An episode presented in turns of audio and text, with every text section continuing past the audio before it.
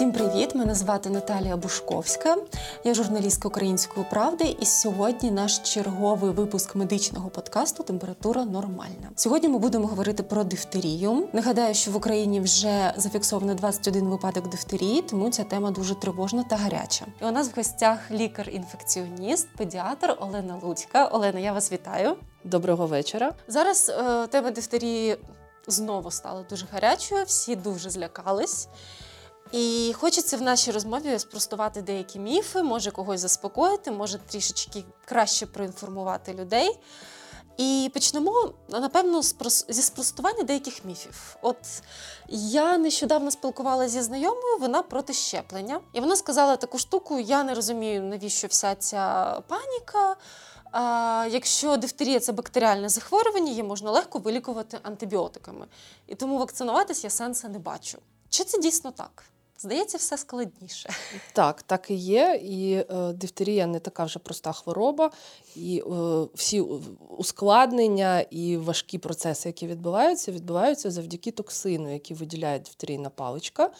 І саме тому просто вбити бактерію не працює. Угу. Дійсно застосовується антибіотик, але він скоріше більше застосовується для того, аби ця паличка не передавалася далі.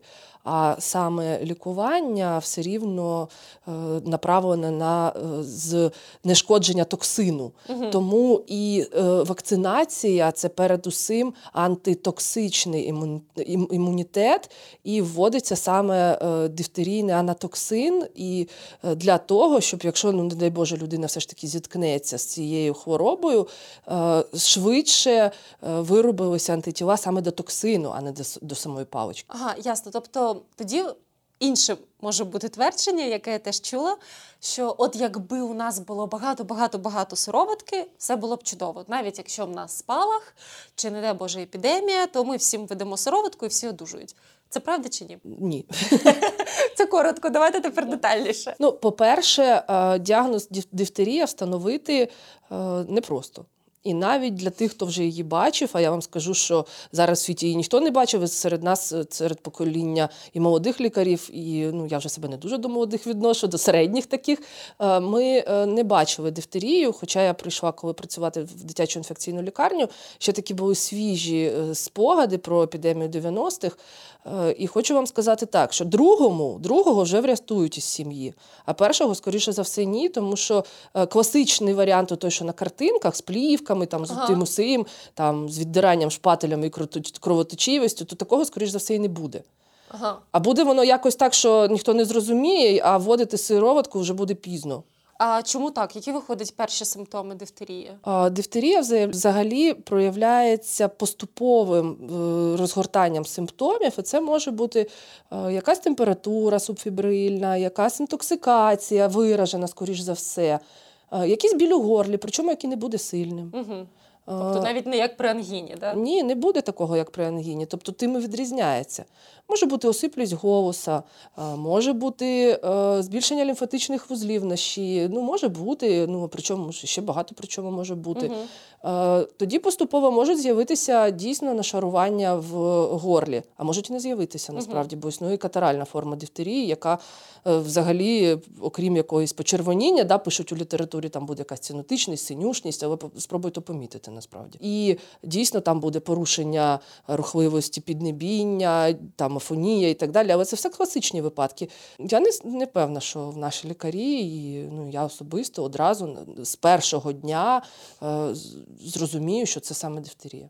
Я так розумію, що для введення сироватки є такий, скажімо так, дедлайн. Тобто, якщо так. ми не встигли протягом ось стількох днів, то далі може бути пізно. Так. Е, який це дедлайн? Коли треба вводити сироватку, щоб вона дійсно була ефективна? Перші два дні. Це, Перші два дні. Це найбільш ефективно. Ну, ну, ну до третього максимум. Далі вже буде пізно. І це саме ті дні, коли нам найважче діагностувати дифтерію? Так, так і є. А, Ясно. А, а що е, трапляється? Чому сироватка вже не працює, коли пройшло декілька днів, коли токсин вже пішов в тканини, наприклад? Він уже уражає тканини. Він Тоді вже... ми... І це да. незворотній процес. Так. І ми вже маємо міокардит, і ми вже маємо ураження нервової системи, маємо ураження нирок. і це вже серйозні ураження, які можуть призвести до інвалідності або навіть до летальних випадків. Ага. Виходить, найчастіше ускладнення дифтерії це серце, нерв- нервов... е, ну, найчастіше вона найчастіше страждає серце, нервова система, Нирки. нирки. Угу, ясно. А ще зараз звучать такі занепокоєння, що ну, це, дійсно не дарма вони звучать, що в нас дуже мало сироваток. Що можливо це проблема саме України, але наскільки мені зрозуміло, це не лише наша проблема. Що в принципі сироваток протидифтерійних їх е, вони в дефіциті взагалі в- Європі. Е, Можливо, ви, б могли пояснити, чому так? Проблема України не в дефіциті сироваток, а в дефіциті вакцинованих людей. Це да, це інша роз- розмова. Да. Так, і насправді е, для того, щоб виробити сироватку, це досить довгий і дорогий шлях. Це треба взяти коня, його імунізувати, Мгм. тобто вводити йому декілька разів там ту е, вакцину і чекати. Ну там це цілий процес, я, чесно кажучи, деталей не знаю. Е, і тільки після того цю сироватку треба очищувати, там і після того її можна використовувати. Але до речі, ще хочу сказати, що 10% людей можуть мати ускладнення на саме введення сироватки, сироватку Ага. хворобу або анафілактичний шок. Ну це може бути дійсно так. 10% це багато. Це багато. Да, це не, не вакцинація з один на мільйон. Так, і тому е, Європа, оскільки там всі вакциновані, то їм просто і не потрібно такий дорогий шлях. Ну навіщо їм? У них там є якісь запаси, мабуть. Е, я, чесно кажучи, не знаю там по цифрах, але е, так, щоб рутинно багато немає, навіщо? Угу, ясно. А, ін, інше тоді таке питання. Зараз е, теж е, всі дуже переживають, що а, треба перевіряти, можливо, є імунітет до дифтерії. Бо, звичайно, є іноді, можливо, стерта форма дифтерії або нетоксична форма дифтерії. І навіть а, можна було побачити а, у деяких імунологів, деякі імунологи навіть а, закликають перевірити імуноглобулін до дифтерії. Можливо, ви якось колись перенесли дифтерію в легкій формі, ви це не помітили, а тут ви ще будете вакцинуватись і отримуєте таку, е, якщо я не помиляюсь, це називали гіперімунізацією. Е, Звучить трошечки дивно, навіть трошечки страшно. І от як людині діяти, чи має сенс взагалі така пересторога? Немає жодного сенсу. Зараз поясню, чому. Е, Імунна система це досить складна система, і ми навіть не знаємо е, там і частини того, як вона працює. Так, щось ми знаємо, але ну, дійсно не знаємо. Насправді, дивлячись тільки антитоксичний імунітет, ми не знаємо, як там працюють клітини пам'яті при цьому, як там працюють інші ланки е, захисту. І, наприклад, е, можливо, у людини немає цього е, імуноглобуліну G до токсину. Але в неї є клітини пам'яті і зустр... після вакцинації. І зустрівшись з цією паличкою, дуже швидко наростуть там в перші ті дві критичні доби наростуть власні імуноглобуліни, які зв'яжуть токсин. Так може бути. Або навпаки, є цей імуноглобулін G, здається, але клітин пам'яті немає, він швидко е, використається, а то все не встигне, бо людина не була вакцинована, і всі інші ланки не підтягнуться. Тому це з цього боку так. Е, Це перший момент. А другий момент, що гіперімунізуватися в принципі неможливо. Угу. Не можна бути Чому? перевакцинованим. Ну, тому що е, ми весь час постійно контактуємо з різними інфекціями. Ну, наприклад, мене вакцинували від кору, я кожен час контактую з кором, і я кожен час природньо вакцинуюся, по суті. По суті, да. Да, бустеризуюся. Можна назвати мене гіперімунізованою, та ні.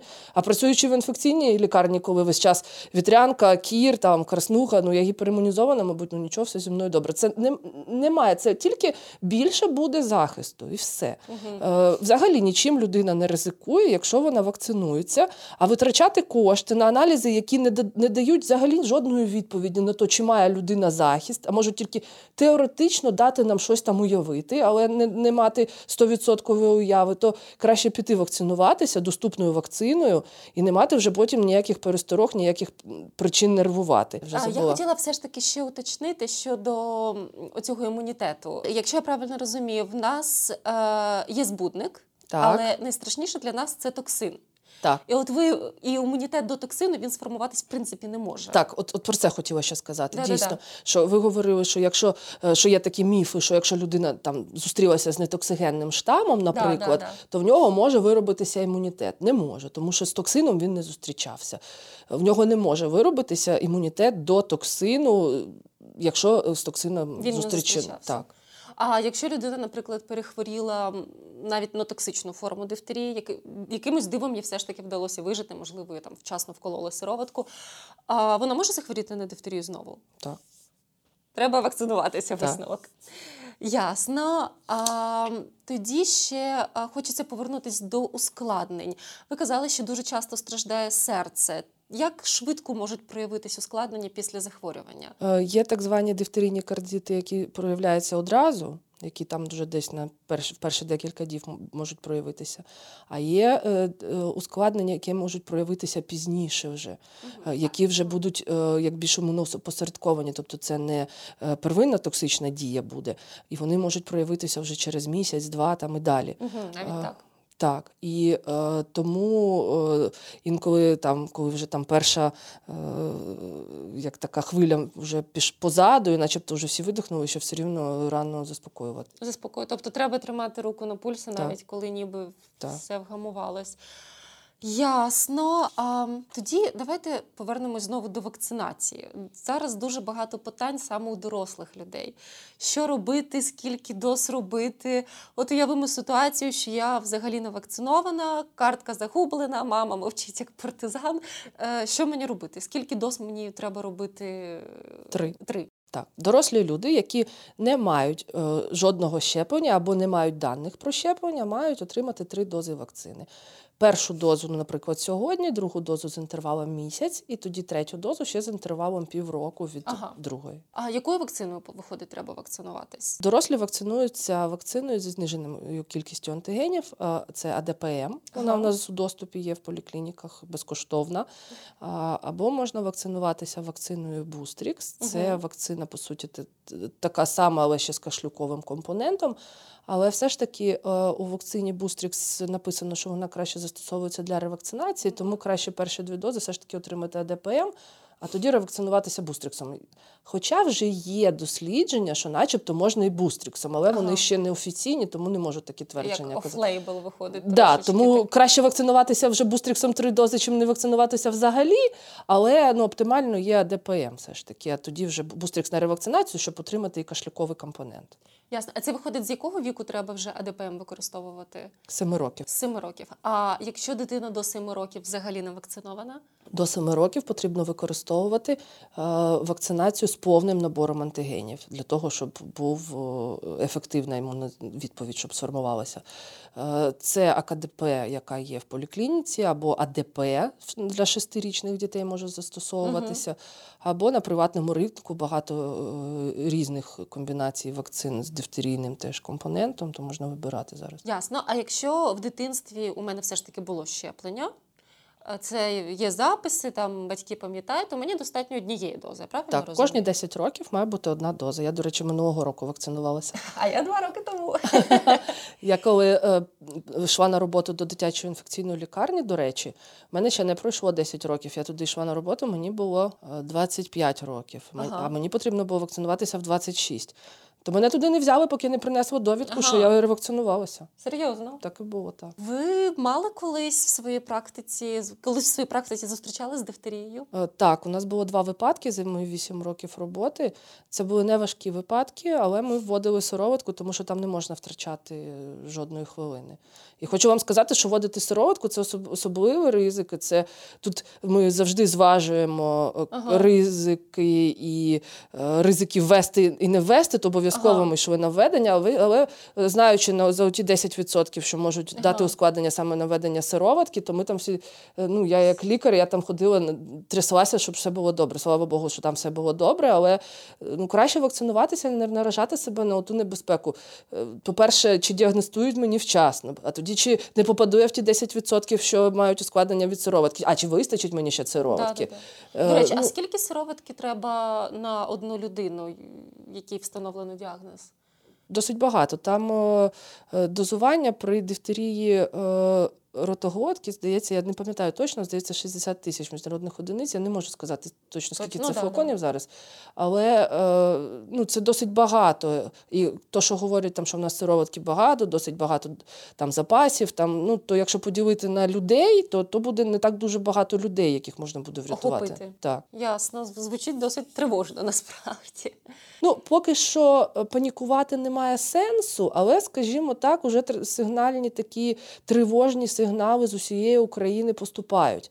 І тому е, я б не радила сильно впадати в паніку, але перевірити свою картку вакцинації, перевірити картку вакцинації е, рідних і сходити спокійненько провакцинуватися зараз, це було б дуже добре. Окрім анафілактичного шоку, є якісь побічні ефекти від сироватки?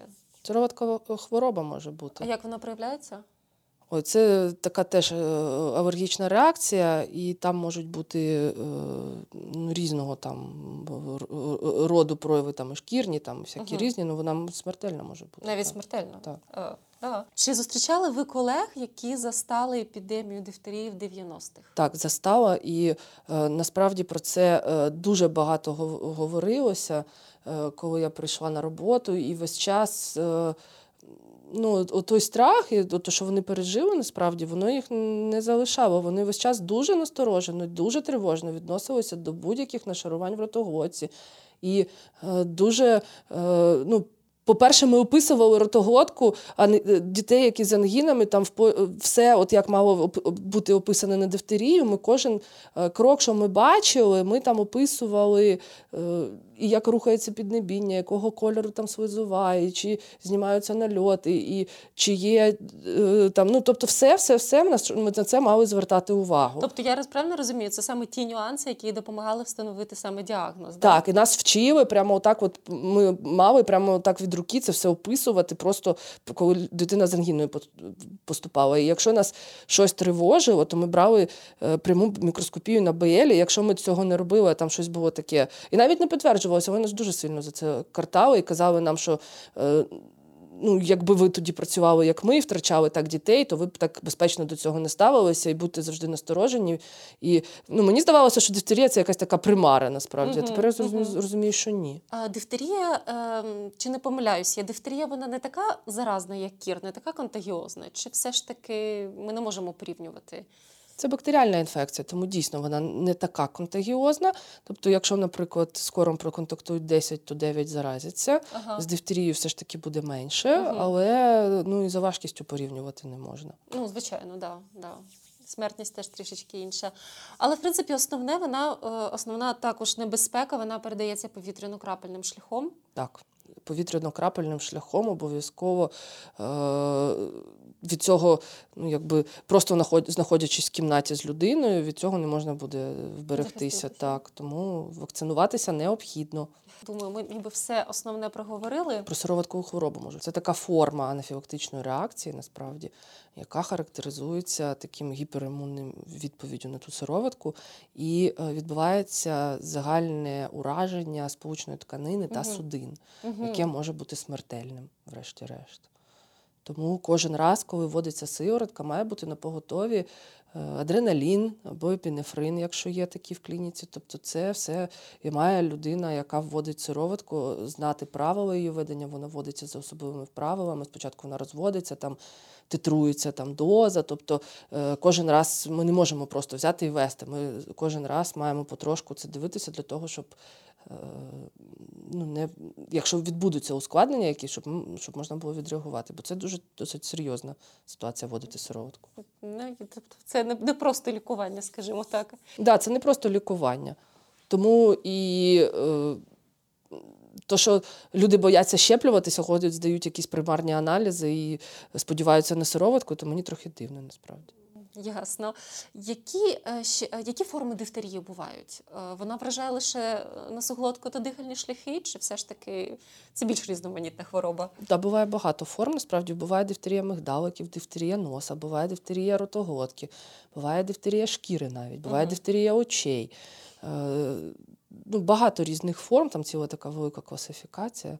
Тобто, де бактерія примоститься, там Так, вона і буде. буде. Да. І токсин буде потрапляти в кров звідти, де вона вмостилася насправді.